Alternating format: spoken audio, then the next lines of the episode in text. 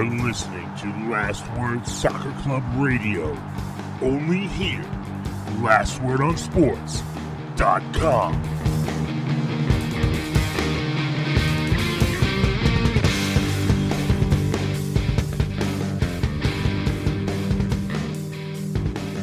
What's up, Internet? My name is Matt Pollard, and you are listening to Last Word Soccer Club Radio here at LastWordOnSports.com. It is Monday, November 13th, 2023.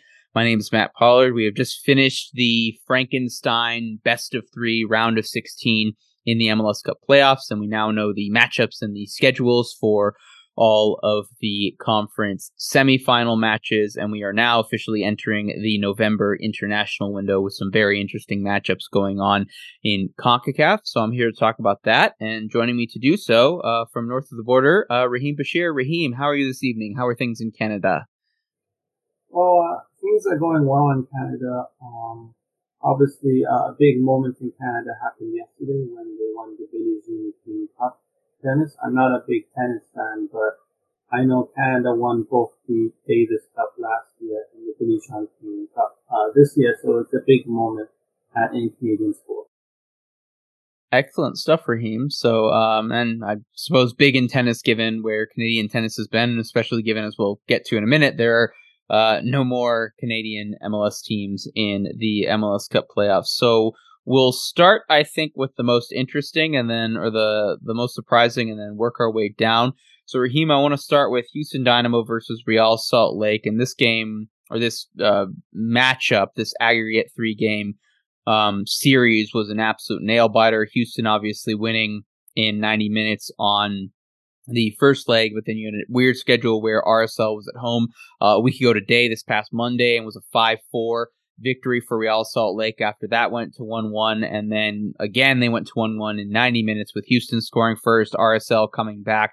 Um, and then Griffin Dorsey with a really big penalty. I think this was the most competitive of the round of 16 matchups that we had. I think it was certainly the closest one because obviously you had this was one of the few that took uh, to all three games and also went to penalties twice. And I think that despite us talking about Houston Dynamo as a potential giant killer at this part of the year, given what they're doing in the midfield, how they don't have any distinct weaknesses, um, and they're a very good team at finishing their chances, and they have a few different ways that they can hurt you.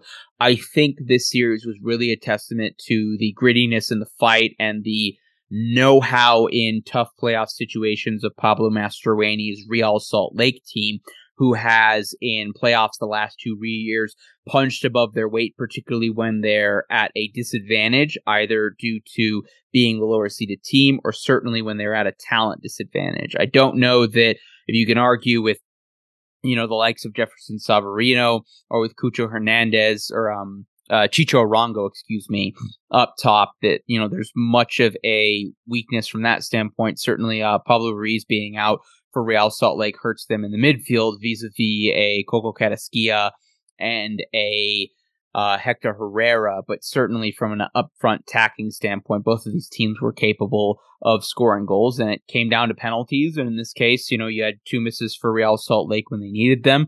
I think certainly the dialogue that I've seen on RSL channels in the last 24, 48 hours was been you know, frustration about it ending, and particularly towards Danny Musovski, who's been not holding out, but there's been some reporting on that that you know he's wanted a new contract and wanted to be paid what he's worth based on what he's done in MLS, and certainly didn't live up to the moment in some of those in ways that I think that Houston Dynamo players have proven that they can rise up to the challenge. I think that we've seen that in the regular season against very good teams, and we certainly saw that in the U.S. Open Cup, which Houston won just a couple months ago. Uh, Raheem, not sure how much you were paying attention to this series, given the time zone issues and it being a Western Conference matchup. Uh, but what do you make of this, and what do you think that Houston Dynamo can achieve in the coming weeks? Uh, so it'll be very interesting as they face Sporting Kansas City. Um, the this is the first time these two teams have met since um, I believe 2017 uh, MLS Cup playoffs. Um, and this will be um, a very interesting series to watch. Uh, Sporting Kansas City obviously uh, upset the Missouri rival St. Louis, uh, who was the top seed in the Western Conference. Um, obviously, they've met. The, the, they haven't met each other for a bit of time, but this will be an interesting matchup. I agree with you, Raheem, and I I think if this was if this had happened sooner, there's history in this rivalry that the fans will remember. There's history in this rivalry that I think some of the much older SKC players will remember. If I think about a Graham Zusi or a Roger Espinoza, certainly a Peter Vermes, I don't know that a lot of the younger players um, would think of this as a rivalry or at least have that same energy that we saw when both of these teams were in the Eastern Conference and usually were meeting in the Eastern Conference final to determine who was going to the MLS Cup final, as we saw, I believe, in 2013. So we'll see if this rekindles it. And certainly one team that's been building up in terms of what they've done with the Houston Dynamo and being a real pleasant surprise this season. And then Sporting Kansas City, who obviously, um, you know, who um, got the only big upset that you had of that first round, but I think certainly if you look at the form between them and St. Louis City, uh, was not as surprising. Let's move on, Raheem, to the Eastern Conference for the matchup, or one of the two that I thought was the most academic. When you had Orlando City defeating Nashville, uh, they won that second leg by a score of one to nil. And then let me look up while my computer loads uh, just to make sure that I get the goal scorer right. Uh, it was uh, Angulo who scored in the sixth minute, and then basically Orlando was just playing in front and managing the situation. And I think just really disappointing from Nashville that just they haven't had more bite. And I think this playoff series just really showed how reliant they are on Hany Mukhtar, and that shows a level of how flawed they are in this regard. Um, Raheem, what did you make of uh, of Nashville kind of going out with a little bit of a whimper? And you know, how much is this a proof that Orlando can be spectacular in the moments that they need to be? Well, Orlando was eliminated from the playoffs quite early last year, so um, them getting past this point is uh, very important for a franchise that hasn't advanced historically that far in the MLS Cup playoff.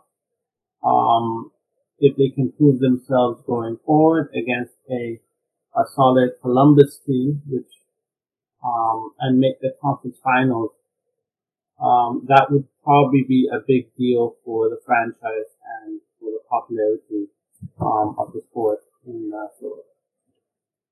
Yeah, the especially Raheem for me as someone who's watched Oscar Pareja with the Colorado Rapids and then with FC Dallas. This this is the time of year where usually he struggles or issues that exist in the roster build associated with his clubs become a little bit more evident. We've seen Pareja have success in the regular season. We've seen him have spotty success in Champions League. He's obviously done very well in the U.S. Open Cup, winning it with Dallas, winning it with Orlando as well. But this is where this is where I think this is the one thing that's missing on Oscar Pareja's resume as an MLS head coach, which is an MLS Cup, and he does not have a great track record when it comes to actually making runs in the MLS Cup playoffs. So we'll see what happens with that. I think for Nashville, I think you have to go back and you have to look at they really have an aging core where I think they really showed their age in the final two, three months of the year. Um, what it was, I think they only, I think it was only one win in their final seven games in the regular season. I still like Joe Willis. I still like Walker Zimmerman. Obviously, love Hany Mukhtar. I still think he's one of the top five players that you have in Major League Soccer. But I think particularly in the midfield, that's where they've looked old and where just tactically they look a little bit more simple and a little bit more predictable. Not saying that, hmm. you know, if you can, if predictable is passing the ball to Hany Mukhtar and expecting him to do something for you when you get him open looks and everything, that can be a recipe for success. But this team didn't really have a second way of getting a goal or of beating teams in ways that I think certainly Philadelphia Union, FC Cincinnati, Seattle Sounders, when we look at the other teams that we'll talk about, in this episode. They can beat you in a number of different ways, and they can beat you even when you take away their greatest strength or when they're not particularly at their best. And I could not say that about Nashville. Whether or not we can say that about Orlando against a team that's as good or better than them in form, we shall see. Uh, Raheem, I'll throw it to you on this one. Philadelphia Union downing New England Revolution. Um, uh, our RSL, excuse me, uh, New England finished this game with 10 men after what I thought was a really harsh red card on Mark Anthony Kaye. but Philly just finds its way to grind teams and they find ways to get goals and then play results. And I think that was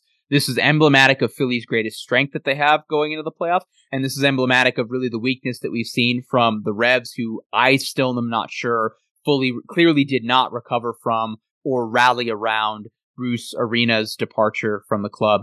Uh, Raheem, what did you make of this? What does it say about the Rev season that again ends in disappointment?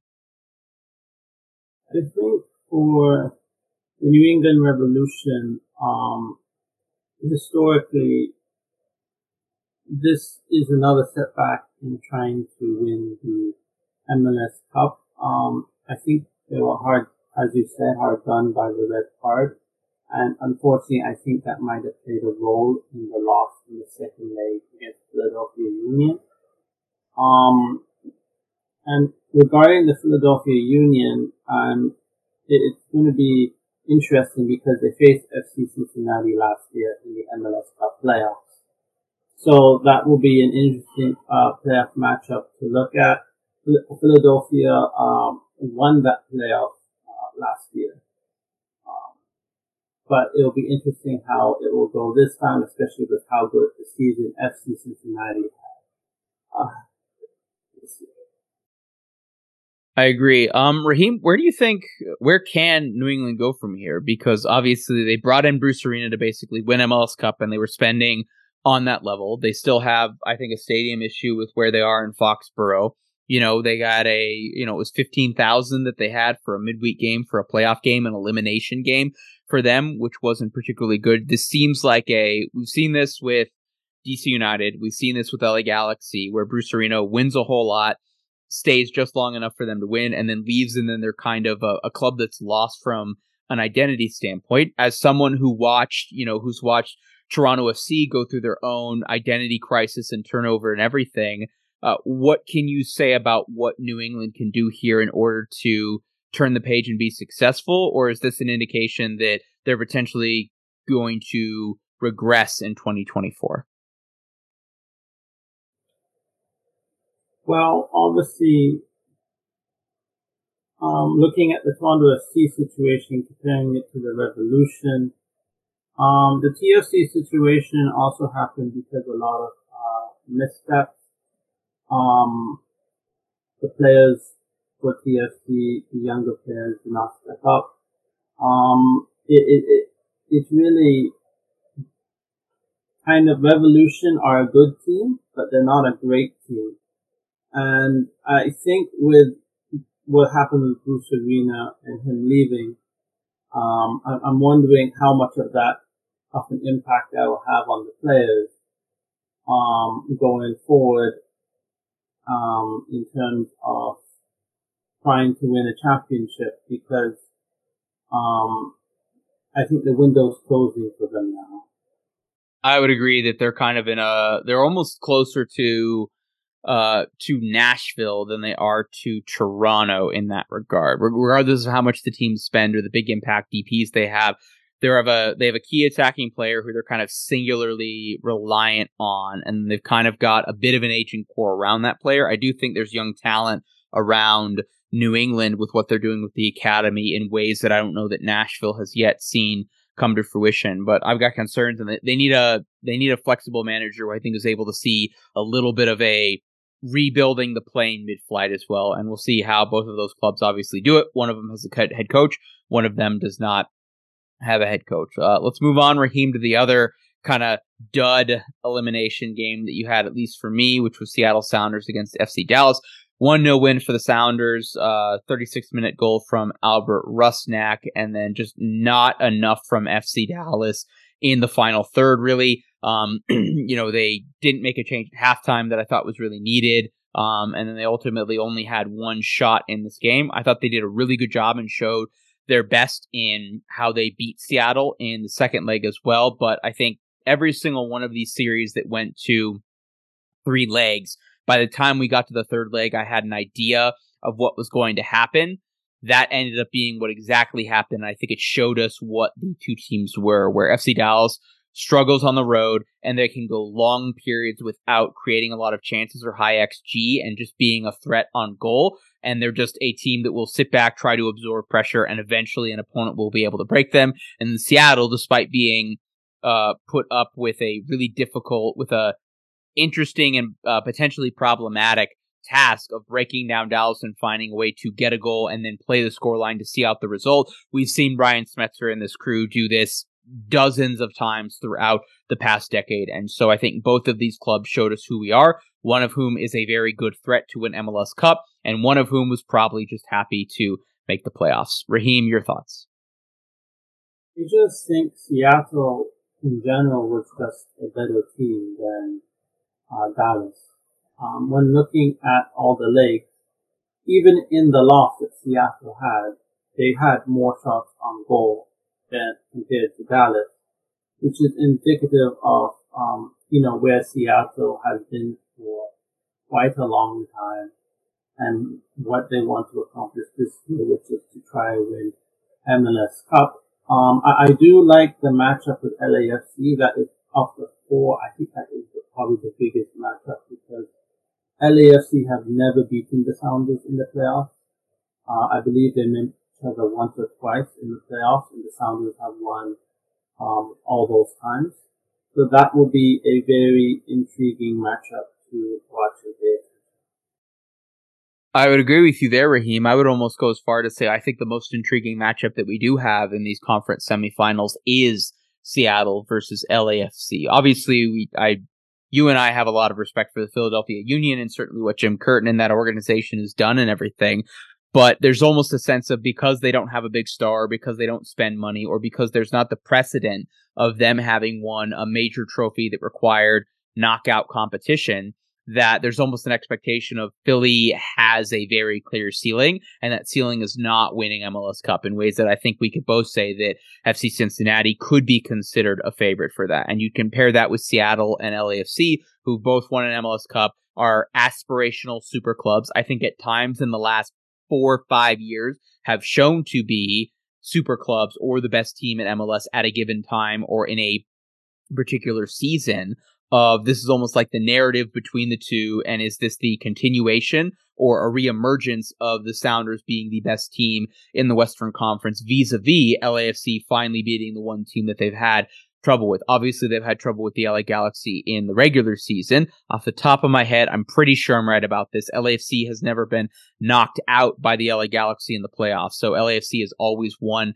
that matchup. They have played in the Open Cup where the Galaxy won in the Open Cup. So you could almost say now that Seattle is LAFC's um, bogey team. And then so how do they go about handling that given the poor regular season that they had, but then the way that they finished the regular season and certainly what they did against a Vancouver Whitecaps team that I rate as being a tough out and everything, I think will be an interesting question. And so I think for those reasons, I think it's the it's the less good matchup because I don't think either of those two teams are better than FC Cincinnati nor is either this current iteration of them playoff proven in the ways that uh, I won't say that about LA.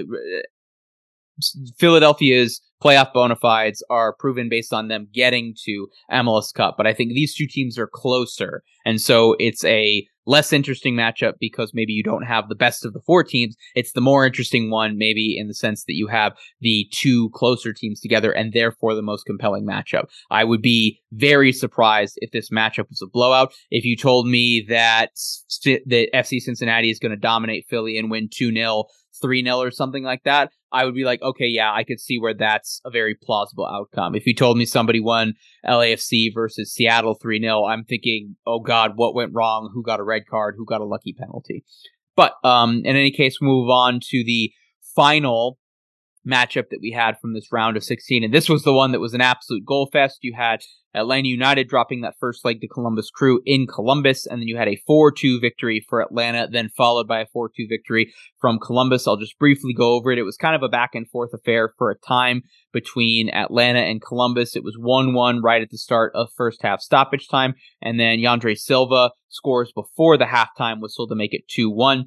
Um, and then you had two goals uh, by Atlanta to make it then 4 1 by the time we got to extra time, and you had a um, Alfarston um, garbage time goal to make the scoreline maybe a little bit more respectable. And then in the second leg, it was just a third leg, excuse me, back in Columbus. The winner takes all was just an absolute masterclass from Columbus in uh, the first 30 minutes. Uh, goals from Darlington Nagbe, Amundsen, and Matan to make it 3 0 before you had goals from uh, Giakoumakis, and then the two teams traded goals in the second half. Raheem, these were two teams that could score goals. These were two teams that had a whole lot of firepower and could take advantage of each other's greatest weaknesses. And I think where you come down to what the difference was is that Atlanta had, I think, one great chance creator and one great goal scorer in Thiago Almada and Giakoumakis, and Columbus was the better team. And you had goals from unlikely goal scorers that were reflecting of Columbus's team play that then showed for me that they were the better team.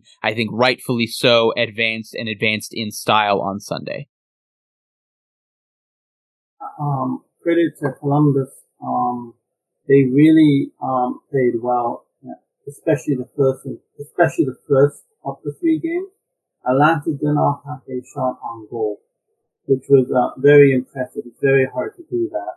And I think uh, for Atlanta, they started that third leg really badly. Like, um, it was a closer game at the end, but when you give up the first three goals in the game, uh, it's going to be extremely hard to catch up. You know, almost no MLS team have caught up from that. It's a very um, difficult deficit to come up from. Uh, uh, they did try and come back, but it was too little too late.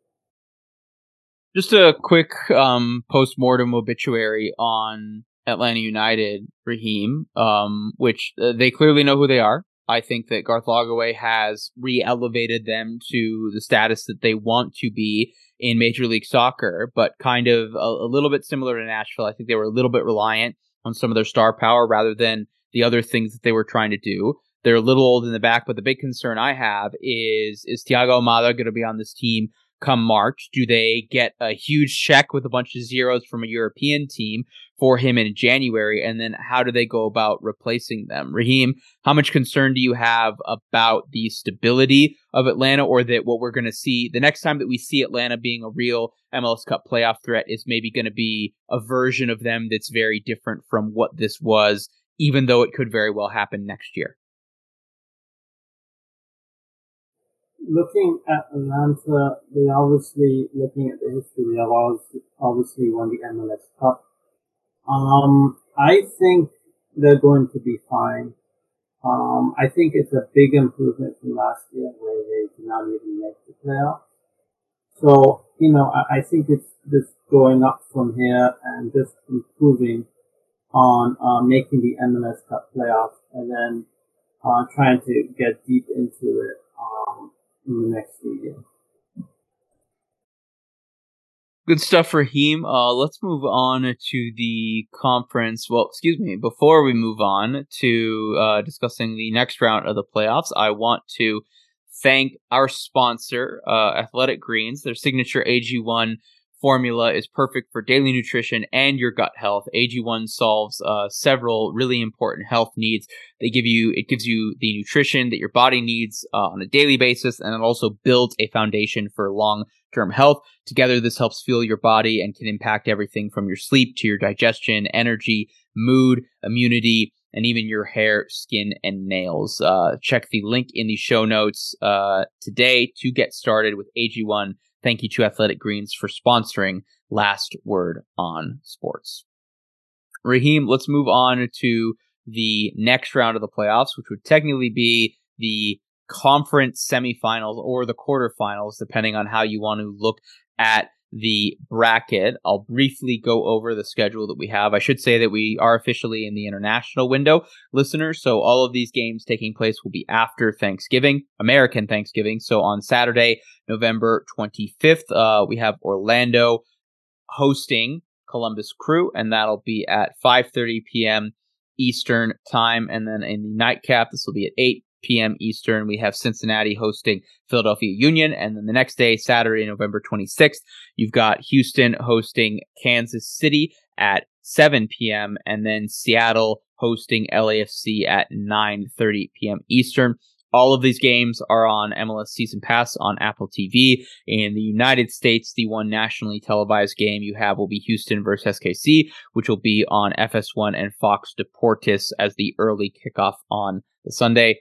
Um, Raheem, if you want to talk about uh, how these games are available in Canada, not on Apple TV, feel free to say so. But um, Raheem, I will throw it to you. Um, Orlando versus Columbus. I think a team. I look at Orlando and I see most of their goals are spectacular. So I think they've got maybe the higher talent in terms of creating goals out of nothing. I still think Columbus Crew is the better team. I think these are two teams that are very competent and very physical in the midfield. So I think it will be about what happens out wide. I have no idea how this game is going to end. Raheem, help me pick a winner in this one. I think this might be the closest one. Um, of course, uh, I'm going to say that Columbus squeaks by. Uh, I think it's going to. I think I think in the first leg it's going to be a draw between Orlando and uh, Columbus. But I think Columbus will prevail in the end, and I think it will be very tight. I could see either team winning. The, so Raheem, so there is some confusion about the playoffs. These are now single game eliminations as well. So there's no two legs or anything. It's one game with extra time, I believe, and then penalties, and it's Orlando at home. Does that change your opinion? Um, I'll I'll say that Columbus will win this in penalties. It is a close one. It's it's a tough one for me to be honest. Um, I if I had to predict, so who has the better center back? I think it's Robin Jansson compared to any of the Columbus Crew center backs. But I just I look at the experience that you have that's been holdovers from the team that won in 2020. I look at guys like Darcy Nagbe in the midfield, and then I also look at how Columbus has maybe grown throughout the season. Aidan Morris has his big boy pants on now in the midfield next to Nagbe, and Cucho Hernandez did not slow down just because Lucas Zelarayan ended up leaving the club and they've integrated in Diego Rossi a little bit better. And so I kind of, maybe I'm being a little bit of a cliche here, but I lean on the fact that Oscar Pareja hasn't had a really great playoff run with any of the MLS teams that he's had, even when he's had the talent to do so. And I do think there's been at times where he's been out coached in terms of the individual, like minuscule tactics. Um, Oscar Pareja is maybe the is not very similar to Jose Mourinho, for example. Not saying that Wilfried Nancy is as well, but this is a close one. Um, we'll get to pickups eventually, Raheem. So I will hold off on this one here. But um, you know, I think you have I think you have a balanced team with not a lot of big weaknesses Orlando and then a couple key individual performers. I think you have better overall individual performers in some of the positions that are key for Columbus, but then I think you have a greater weakness. I think that I think that uh, Orlando will certainly, or it will not be difficult for Orlando to score goals, and that is a weakness maybe of Columbus Crew. But I do think that Columbus is the more high powered offense between Cucho Hernandez, Diego Rossi, what they could do on set pieces as well. Um, we'll see. I might change my mind five times between now and the Saturday after Thanksgiving in terms of who I have winning this one. We'll go on to the nightcap for the Saturday. Raheem, the game that you're the most interested in FC Cincinnati versus Philadelphia Union, a team that has done it before in the playoffs that obviously has a lot of experience, but then maybe doesn't necessarily have the star power. And FC Cincinnati looking at being back after, you know, what they did to New York Red Bulls and certainly Cucho Hernandez, who's been on an absolute mission. And this is a team that will absolutely punish an individual mistake. Raheem, I think Philadelphia comes in and turns this one into kind of an ugly, gritty, almost a rock fight um, with how much they press, uh, how much fouling that they do, depending on how much that's allowed by the officiating and everything. If it's a cool, free flowing game, I think Cincinnati will be able to get what they want. If not, I think this will turn into um, just an absolute athletics fest. And that's the one area that I think Philly can certainly meet them on. And certainly, I think Philly's coming in, especially with what happened to them what happens to them in knockout competitions, there's no expectation on this one. I think if you had to pick, if you had to pull everybody in MLS, they had to pick one game that they were confident of the outcome. I think most people would say this matchup, and then also confident that it's going to be FC Cincinnati that's going to win that. And in that, I think there's pressure and expectation on Cincinnati, and Philly can just come in and play free. And as we saw with them against uh, against uh, NYCFC, that can be an area in which Philly thrives. Uh, Raheem, what do you see in this matchup? Um, well, obviously, FC Cincinnati had a fantastic season. Um, obviously they they won the Supporters Shield when they beat Toronto FC, so they've obviously had a very fantastic season. Uh, the one thing that Cincinnati does not have, at least in the short history that has been in MLS, is playoff success. They've lost to Philadelphia Union, um, I believe last year or two in the MLS Cup playoff. I believe it was last year. And this will be a very interesting matchup because this would be the second straight time that these two teams are facing each other. I do think Cincinnati is the favorite, but there's pressure. I do think Philadelphia feels confident because they did eliminate Cincinnati from the playoffs uh, a year before. And then move on to the Sunday games. Uh, funny, I just realized this, Raheem. Uh, we have both of the Eastern Conference matchups on the Saturday, and then both of the Western Conference matchups on the Sunday. And if I just look at this, the only venue that would potentially have a conflict here would be Seattle Sounders hosting LAFC. I don't have the NFL schedule in front of me. I'm just going to assume then that the Seahawks are away the weekend after Thanksgiving. Um, but so that was an interesting thing by the MLS playoff schedule makers. Um, so then we'll move on. Um, maybe the one that has the not the biggest surprise here, Raheem, but obviously it's Houston versus Kansas City. We talked earlier about the history that these two teams have, both historically and then maybe not so much recently in terms of success in the MLS Cup playoffs. Houston certainly resurging off of what they did and then uh, returning back to being a relevant force in the Western Conference, and then Kansas City, who are kind of the the Cinderellas, the we had to play like a playoff team in order to get into the playoffs, and then the only team, the only lower seeded team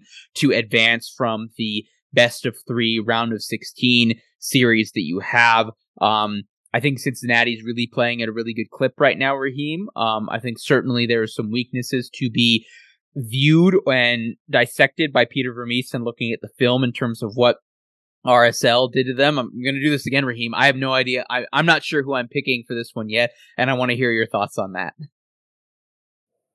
Well, um, it'll be very interesting because obviously St. Louis is a lower seed. Um, you know, when I think of a lower seed that made it far to the MLS Cup playoffs, I think of the 2016 uh, Montreal Impact, or now it's called CF Montreal, but the Montreal Impact can they replicate, you know, that and make it to the conference finals? I, I think this is a very, going to be a very close game because I, um, obviously, uh, Kansas City is in fantastic form, even though they are lower seed. Uh, I feel like, you know, there's no pressure for them to win this game. And they feel confident because they eliminated the Missouri rivals, who was the best team in the Western Conference. So they'll feel like they can beat anybody in this game. And I, I believe it will be um, a tough opposition. The one key thing from last when last we podcasted Raheem that I think is worth pointing out is Logan Ndenbe, who had an absolutely fantastic performance and a goal in that series against uh, St. Louis City. I can't remember if it was a torn ACL. Uh, was it a uh, season-ending knee injury, yes, a torn ACL. So he's obviously out of the year, and also on top of that, going to miss the majority of the 2024 MLS season. So then I think it is a valid question then what Sporting Kansas City will do at the left back position. Obviously, they've had Graham Zusi on, you know, who's been mostly a bench player. Um, the last couple of months, and he is mostly a right back. Let me just look to see who came in for Ndenbe um, at the well he, he played through the end of the game so it must have been right at the end of the game when he got injured. So um, I that will be an area of concern that I'd have for Sporting Kansas City especially for Houston Dynamo coming out in probably their 4-3-3 and the midfield playing a little bit more central and the wingers staying relatively wide. You know, if that's a bad matchup or a weakness for SKC, that's something that we could see Houston Dynamo exploit. Um, you know, a Griffin Dorsey, a Bolasie, one of those players. And so that's something that's the the key matchup right now for me and maybe the difference maker on top of um, Houston Dynamo being at home that makes me has me leaning Houston right now for the moment. But uh, then let's come on to the final matchup that we have in the next round of the playoffs, and that is Seattle Sounders taking on LAFC. Um, you know, obviously, both of these teams were capable of scoring goals when they wanted to. This will be a home game for the Seattle Sounders. Uh, they've mostly been doing it without Nico Lodeiro and without Raul Ruidíaz. It has been the Roldan brothers. It has been um, João Paulo in the midfield. It has been Jordan Morris up top as well. And then LAFC, while I don't know that they played super great against Vancouver, I, I think Vancouver was poor in that first leg and much better in the second leg, and Vancouver deserves something out of that game. This is a team that is very much reliant on the resurgence of Dennis Bouanga, who is scoring goals right now. And so, um, I think for Seattle, it'll be a matter of what they do defensively against Bouanga. I don't know that anybody else outside of Carlos Vela is um, a huge. It scares me as much as Dennis Bouanga with say um, uh, Ragen, for example, at the back for Seattle Sounders. Um, and I think Seattle can hurt you in a number of different ways. Um, Raheem, what do you see in this matchup from a star power standpoint? Uh, what do you see given that, you know, it's going to be a home game on the turf and I have to assume 50,000 plus for Sounders fans? Obviously, um, they both have um, very um, big firepower. They're both uh, well, very well known MLS, some of the richest MLS in the league, uh, with the big players. I think this will be a very difficult game for LAFC. Um, the reason is that uh, the Whitecaps they're not they're, te- they're a good team, but I think a big problem with the Whitecaps is their inability to convert uh, scoring goals and converting their scoring chances. Uh, I, I think Seattle will punish LAFC in if they make any mistakes. I believe Seattle will um, score. They have like players that have been there for a fairly long time, like Jordan Morris. And I think this will be a difficult game for LAFC. Um, it'll be much, it, oh, the standards will be different than when they were playing yeah, that's a really good point, Raheem. You know, if I just look back at um, the 2022 playoff bracket, and yes, LAFC fans, I'm aware that this is an LAFC team that is significantly different from the one in 2023 you look at it and uh, LAFC got a bye in the first round, so they didn't have to play in that first round. They played through the conference semifinals, so they only had to play three playoff games total all of last season. They beat LA Galaxy. We know what they look like. Uh, that is a known quantity and a team that they feel confident in when it comes to playoffs. They handedly beat Austin FC, who I think, based on what Austin was this season, we can say overperformed and maybe was lucky to get to a conference final rather than being, you know, a true honesty broker, a true threat in the MLS Cup playoffs. And then they won a very close game against a Philadelphia team that matched them pound for pound at times, despite being under talented. And so I, I don't want to discredit or take away from what LAFC did, which was winning MLS Cup last year and finally winning that trophy and validating what they had tried to be from their first year in Major League Soccer, but we haven't seen them have success in the playoffs when they've had to go on the road, and we haven't seen them had success when it comes to playing against another super talented um, team or another team that's a legitimate threat as well. They maybe lucked out last year in terms of not having a major opponent. Seattle obviously missed the playoffs; they got derailed their season after the uh, after winning Champions League. Again, you can only play the teams that are in front of you, but this is a legitimate test on the road against a good team that knows how to beat you. I don't think uh, what anybody really does outside of maybe an injury that happens this week that then uh, affects the lineup is going to significantly impact uh, how both teams play. So it's a known quantity. And I have more faith in the Seattle Sounders and Brian Schmetzer in knowing how to win in November than I feel around LAFC having to go on the road. So that has me leaning just slightly, But you know, this very, very, I could certainly see Dennis Bouanga having his best performance of the season and scoring two goals, and then having LAFC narrowly beat out the Seattle Sounders.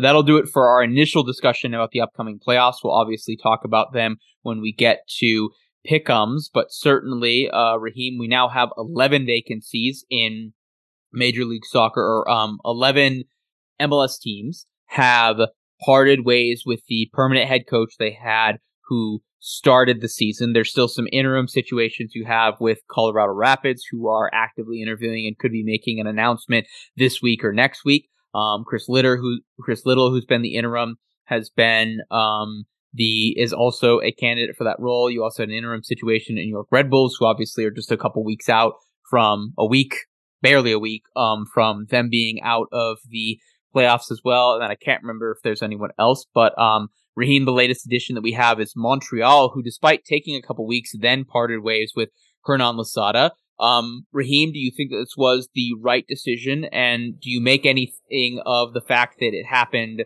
so late after the season ended for Montreal? Um, to be honest, I'm a bit confused by the firing. Um, the thing is, is that CF Montreal lost a lot of players from that 2022 MLS Cup um, kind of season, where they had one of the best records in the league. Some of it was, you know, to get money. You know, they went to places in Europe, which is a very big deal. That 2022 MLS um, CF Montreal team, a lot of them played for the Canadian national team in the FIFA World Cup I, am a bit confused because um, they finished just outside of the playoffs, and for a team that basically lost a lot of the players that made the 2022 MLS season so good, and now fired because they didn't play um, perform well enough. I'm just wondering what direction uh, this team is going because I thought there was a future. They were playing a lot, but, you know. I remember the CF Montreal headquarters talking about a lot of Canadians playing um, for CF Montreal. I was proud of that, and I, am just a bit surprised because I thought they were heading into the right track because um, this is a very different team than last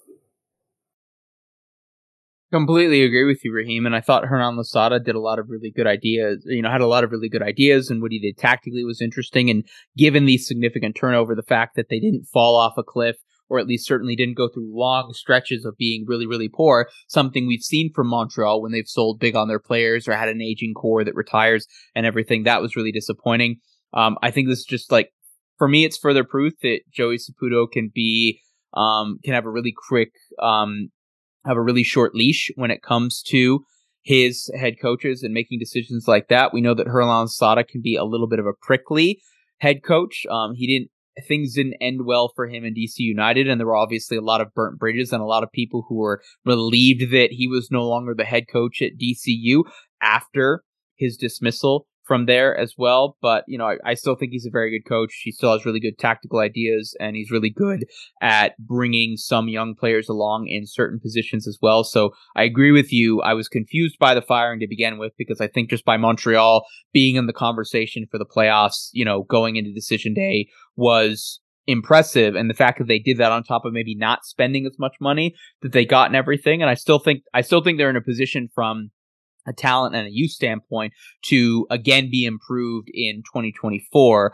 Um, I suppose my question that I have is who are they going to get? Who could be better than Hernan Losada? Because Wilfried Nancy ultimately left because you could not match his ambition and his quality from a financial standpoint. And since so many other coaches you've parted ways with, uh, where there's just no time to kind of embed and really get things going that I think was certainly disappointed. So we'll see what happens with Montreal. I'll go through some of the other openings that um, we have right now. Um, obviously, uh, John Herdman has now taken over for Toronto FC. Raheem, I'll go back to you and talk about that, given that obviously he was going to start towards the end of the regular season and then didn't. And then Toronto retired Michael Bradley and also won the Wooden Spoon, which was not particularly good. Um, but then you have Phil Neville, who's obviously taken over at Portland Timbers. I'm kind of confused by that signing as well. I don't know that he did a lot of great stuff with Inter Miami. And then obviously, given how important the social component and the character of a head coach matters to a lot of people in Portland, the fact that you hired a head coach who doesn't have a great track record with some of the public statements that he's made about women and everything. He's come out, he's apologized for that and everything.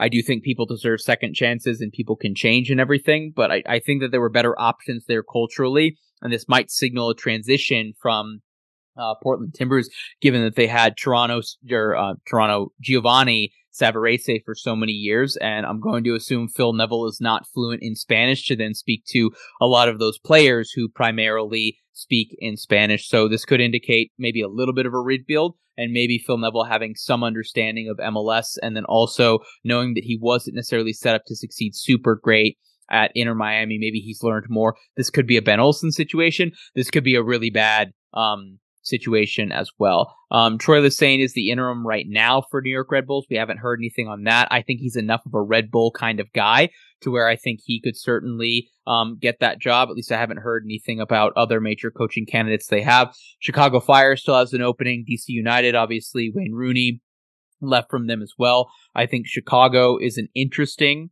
opportunity because they the one thing that you can say about them is they haven't been shy about spending big. They've just spent big poorly. So I think you need someone who's more of a CEO type head coach. I could see if Oscar Pareja, who's in his last year with his contract with Orlando City, to where if he doesn't get what he wants from Orlando, regardless of what happens in the coming weeks in the playoffs and everything, could go to Chicago and see that as a big project in order to do something. I do like DC's roster, but I think similar that they're kind of rudderless in terms of what they want to be didn't work out with Hernan Losada. I think um, Wayne Rooney was a stabilizing force from a culture standpoint, but wasn't tactically diverse in everything. And again, I'm wondering who's the visionary that they have in the front office and what's that vision look like and everything. Uh, similarly, we already talked about what's going on with the New England Revolution. They've got a really big decision to make that could go one way or the other. And then Minnesota United um, just recently parted ways with Adrian Heath after they missed the playoffs. And Adrian Heath was the first and only head coach in um, in club history. And I think it's fair to say, like we've seen with some other head coaches who then also have a front office role, where I think it's fair to say that the that general manager and front office Adrian Heath let Adrian Heath be head coach down.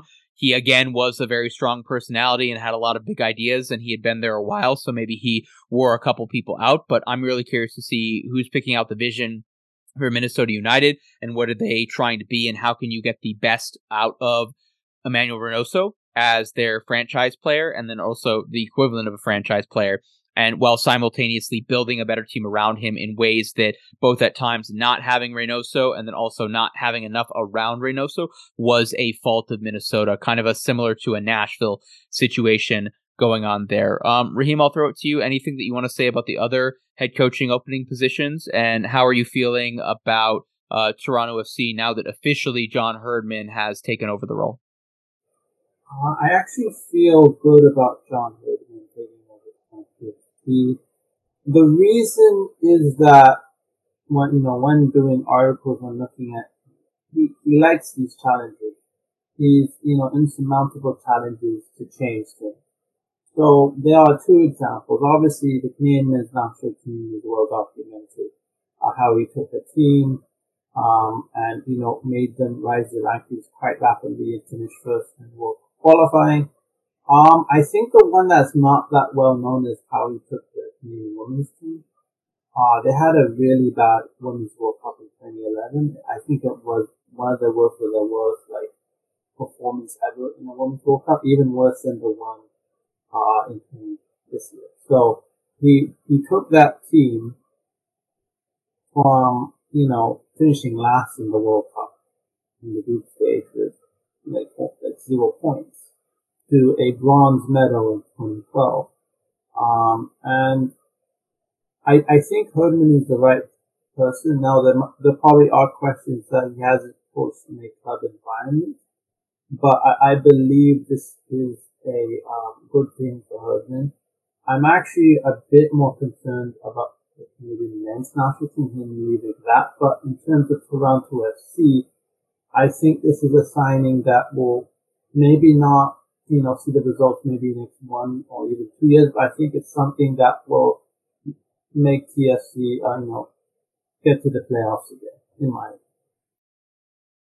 So Raheem, is that then your just totally reasonable expectations, knowing a lot of other stuff were to happen, like just finishing eighth or seventh in the Eastern Conference? That's success, or that's proof of heading in the right direction for you in 2024? Um, to be honest, like I predicted TFC to make the playoffs, and they didn't the last few years, so I'm not sure what to expect from Toronto FC. Um, I think, I think right now it's just rebuilding. Um, there's a lot of problems with TFC. Um, I think making the playoffs would be a positive. Like, I, I don't expect them to compete for MLS Cup or be near the top, but if they can make the playoffs, I think that will be a start. I remember when TFC became that team that won the MLS Cup in 2017, they had a lot of uh, troubles. Um, that first year where they like got Michael Bradley, they missed the playoffs.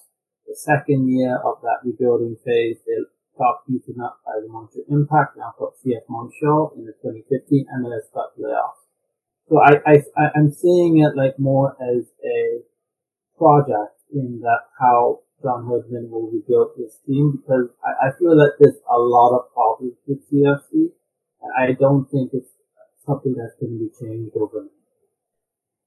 Uh, let's keep the uh, Canadian soccer focus that we have going on.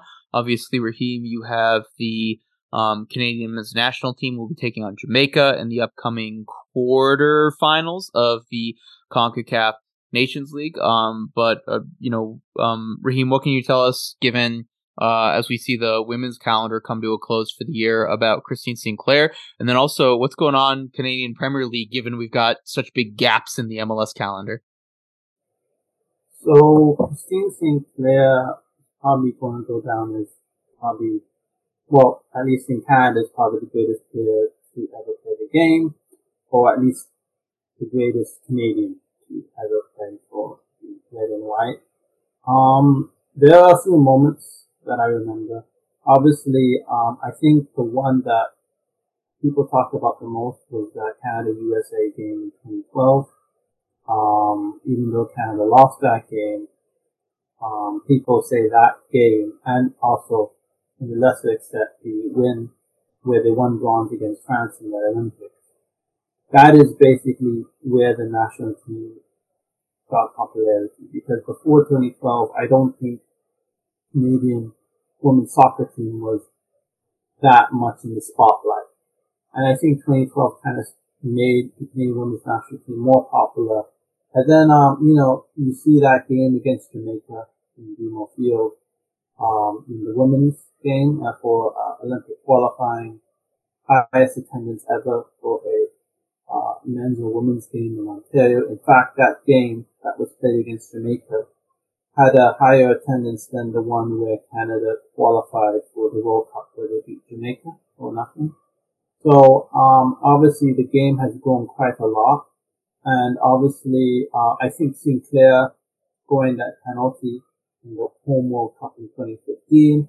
And then I remember her saying, you know, she wasn't the goal scorer like she was in the 2012 Olympics, but when I look at the Olympics in Tokyo, she was, you know, drawing fouls. She was making defensive plays. She, without her, she would not, they would not have won the Olympics in in Tokyo 2020, which actually took place um, a bit later because of the COVID-19 pandemic. So um, that's what I would say about that. In terms of the Canadian Premier League, um, Forge FC have now won their fourth championship in five years. Um, I guess they can be considered a dynasty, um, like what DC United was early MLS. Um, Cavalry FC was actually the better team of the year. They, they were they were ahead by quite a large large margin in the CPL standings. But um, the thing is that Forge FC they were the only team from CPL in the old CONCACAF Champions League to make it to the CONCACAF Champions League via the other CONCACAF um, club competition. and them making the um, CONCACAF Champions League, it was quite a big deal in the case the big Mexican team in the round of 16.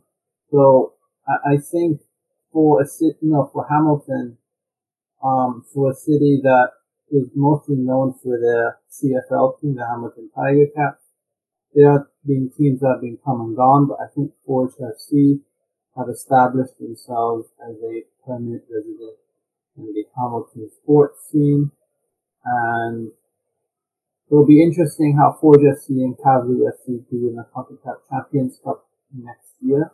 Um, I think they were the two strongest teams in CPL this it'll be interesting how they do.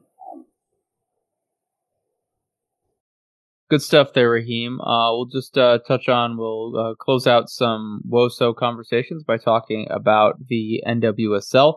Um, you know, on the weekend, you had Gotham FC defeating OL Reign in uh, the NWSL final. Um, and so, but the, the storyline, unfortunately, out of this game was you had Ashlyn Harris on one side for Gotham FC. And then on the other side with OL Reign, you had Megan Rapinoe, both playing in their final games at all competitively. They've retired from the national team. They've played in their last Women's World Cup. They're not going to play in the Olympics. And then obviously they were finishing out their club careers. And so it was a wonderful storyline of these two longtime national team teammates, oppositions when it came to the club game. And the one thing that you didn't have in terms of Megan Rapinoe's uh, resume as an American women's soccer player was she had not won the uh, she not won a final in the NWSL, and in the opening couple of minutes, she sustains an injury. She has to come out of the game, and then she says uh, after the game that she believes it's a torn Achilles. Obviously, not something that will be relevant for her next year because she won't be playing, but just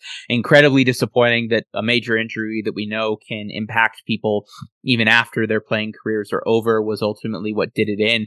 And from that point, I think it was really just a, a shock for um, for OL Reign, and Gotham were certainly the better team.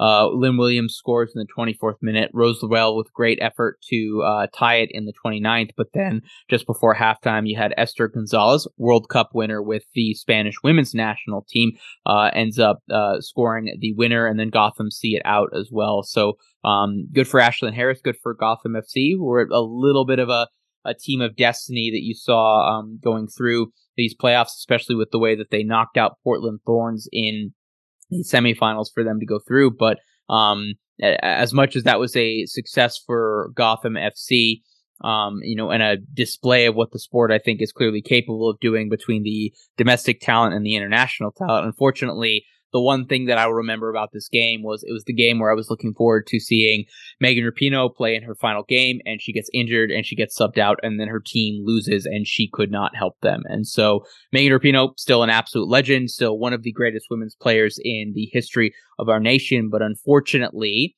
the final year of her career, and in particularly the final games that she played, were horribly disappointing because you had her really being a reduced to being a super sub role on the women's national team that struggled for long stretches to create chances and score goals. And Megan Rapinoe's final contribution for the United States women's national team was a missed penalty in an elimination game that saw them not defend their back to back women's World Cup title. And her final contribution as a club player and as a professional player is, you know, limping off the field with probably a torn Achilles. So heartbreaking for her. Still an absolute legend, though. That cannot be understated.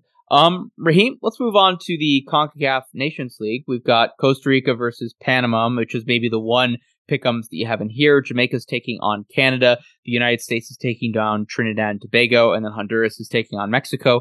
Um, you know, some interesting tactics that we've seen with a little bit of a hybrid lineup from pretty much everybody, particularly the big three when it comes to the United States, Mexico, and Canada, um, dealing with some players that are obviously in a weird window for the international window, um, and a lot, some of those players being based in Europe, some of those players dealing with injuries, Christian Pulisic for the United States for example, but I still feel pretty confident based on the format that we have for the Nations League that those three matchups are going to come up chalk. And maybe the one interesting one you have is the uh, Baby Ticos taking on a Panamanian team, but I still feel pretty confident whoever wins that will be the fourth best team to go on to the semis. Raheem, what do you see in the Nations League, and what do you see given the state of the Canadian men's national team?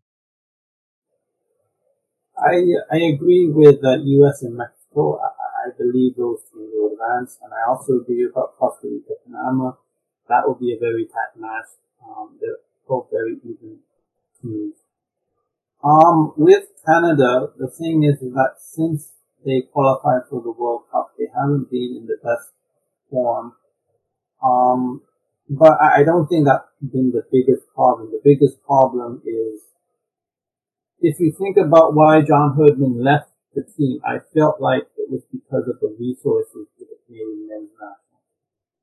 And that has, they should have played more than one friendly recently. They won't take, the only game they played recently was their loss against Japan. Um, I do expect them to get past Jamaica, but I would not be surprised if Jamaica advanced they are a team that did really well in the Gold Cup. Um, and obviously for Mauro Biello, he's, he's kind of been put in a bad position in a way because he's only had one game with these players and now he has to go to a major competition where he have should have had um, three games probably in this competition. Um, obviously, um, Canada beat Jamaica in the world to qualify for the World Cup, so they might feel confident on that. But Canada feels like they're in a transition with the head coach, um, and Mauro is trying to prove himself, and it's going to be interesting because I think Jamaica is what Canada was before they rose last um, in 2018, 2019 when they rose and became that team, um, one of the big nations. Um, for the FIFA World Cup qualifying, or at least the, actually 2020, um, but so this is a dangerous matchup, um, from, in my opinion. Mm-hmm. Um, I think the Trinidad and Tobago matchup is relatively straightforward, Raheem. I won't go through the whole roster that you have for the United States men's national team, but I think with uh, Tim Weah and with Christian Pulisic out, that's going to rely on them having more natural wingers. And so I think that means more playing time for Gio Reyna, which is obviously something everyone wants to see. And who knows what's going on between the relationship that Gio now has with Greg Berhalter, given everything that happened going into the World Cup in in Qatar, and then obviously what's happened since. Mostly, albeit that was mostly beef between his parents and him and his family, rather than directly between the player and the coach themselves. But they appear to have found some form of peace in that. Gio's getting called up, right? So we'll see whether or not he you know, starts and plays 100 plus minutes across the two games that you have. Um, the against Trinidad and Tobago. And then I think on the other side, you've got the two Aaronson brothers who are coming in, who are currently both playing in Germany, Paxton and Brenden, who are very similar players. They'll be the more pressy, break people down, win second balls kind of ones. And then I think I think this is this is set up really well to allow Gio to cook, to allow um, I think the midfield, which is absolutely stacked with a bunch of different players who can play in different ways and fit and be different pieces in that midfield to just set them up to get high quality chances to Folarin Balogun, which he's shown with the national team. He's shown in his club career in the last year and a half that you get that, then he will score goals. And I still think while you've got mostly young players on this team, and especially Christian Pulisic would have been the one big player who would have been a part of Couva, who's he, he's out obviously.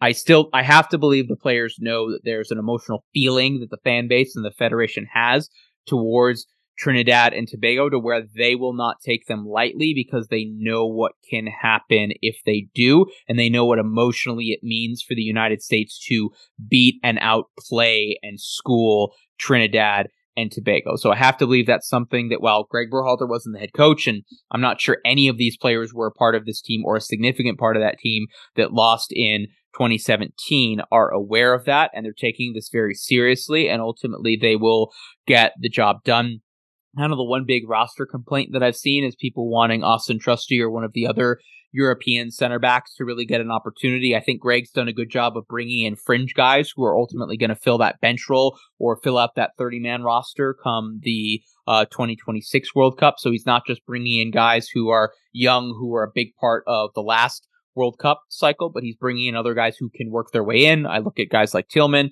Um, I look at uh, Lund Hund, uh, the one, the Scandinavian one as well, and so I think he's done a good job with that. Maybe the one exception there of players that we didn't already know or haven't already gotten their opportunity with the national team has been at center back, and most of the frustrations were directed uh, towards uh, towards not Antonee Robinson, but Miles Robinson, who's playing in Major League Soccer right now. And so I could see an argument behind that, but we know that Tim Ream is fantastic and an ageless wonder for this national team and is such a big part of what they try to do from a possession standpoint and from a leadership standpoint out of the back, especially with no Tyler Adams in at the six in this role. I think that's going to be critical. So Tim Ream's going to play, obviously. And I think Chris, Chris Richards and Cameron Carter Vickers are both ahead of Miles Robinson at the center back role depth chart on this team. And I think both of them would be ahead any of the other European based center backs that you could have. And so I look forward to seeing those three players get 85% of the center back minutes that you have between these two games and certainly keep things tidy at the back against Trinidad and Tobago. Uh, that does it for the roundtable. So Raheem, uh, we'll move on to pick'em. So Raheem, I'll just ask for you. We're not going to do um, predictions about legs or score lines or nuance and everything. Just give me the four teams that will advance to the MLS Conference Finals, and then the four teams that will advance out of this Nations League uh, international window. For MLS, I'm going to say Seattle, Houston. Actually, no, yeah, Seattle, Houston, uh, FC Cincinnati, and uh, Columbus. For the Nations League, I would say Mexico, US. Uh, I believe Canada will come and win as well. Um, I think I'm going to go with Panama. Okay, I will agree with you when it comes to MLS Raheem. I think Columbus is the only road team to win, but then Cincinnati, Houston, and Seattle. And then um, I will go chalk in terms of the three big matchups in Nations League. So Mexico, United States, and Canada. Um, and give me Costa Rica over Panama in a very close barn burner that maybe they don't deserve, but they find a way to see out that result. Um, so that will do it for us, Raheem. I don't have any last words, but I've got some ad reads to do, so I will throw it to you, Raheem. Any last words that you have, soccer related or otherwise? Um, so I guess soccer related. Um, Christine Sinclair will be playing her last two games as a player of the Canadian Women's National Team in December. Uh, they'll be playing Australia, uh, both in British Columbia, um, one in um, the greater in in Vic, in Langford, and then one at BC Place in Vancouver will be her final game. Um, so that will be one to note. I guess a non-soccer thing to note. I, I don't watch the CFL often, but the Grey Cup final is going to be on November 19th between the Montreal Alouettes and the Winnipeg uh, Blue Hens. So uh, that'll be an interesting thing to know. Okay, thank you for that, Raheem. Um, no last words from me, so I'll just uh, do our two other ad reads. First of all, Raheem, are you tired of the same old uniforms and cookie cutter templates that you get from Nike and Adidas and some of the other big boys? Do you want a unique and completely custom kit for your youth club, Sunday league squad, adult, or even pro team? Icarus FC can help you design the kit of your dreams, Toronto FC related or otherwise, at an affordable price. Their motto is any design you want. Seriously, listeners, let Icarus FC design the kit of your dreams uh, and your next kit at IcarusFC.com. And then, uh, in the spirit of the international window, I want to thank our other sponsor, Roughneck Scarves. They are an official scarf supplier of MLS, USL, NWSL, and US Soccer merchandise. Get your custom scarves for your group, team, or office at roughneckscarves.com. Follow us on all the social media platforms, listeners, at Last Word SC. Rate, review, share, subscribe wherever you get your podcast. Just search LWS Radio or Last Word on Sports. You'll find us and a bunch of other great content from our Last Word family. And listeners, we'll see you um, after the American Thanksgiving uh, to look ahead to the MLS Cup final. We'll see you then.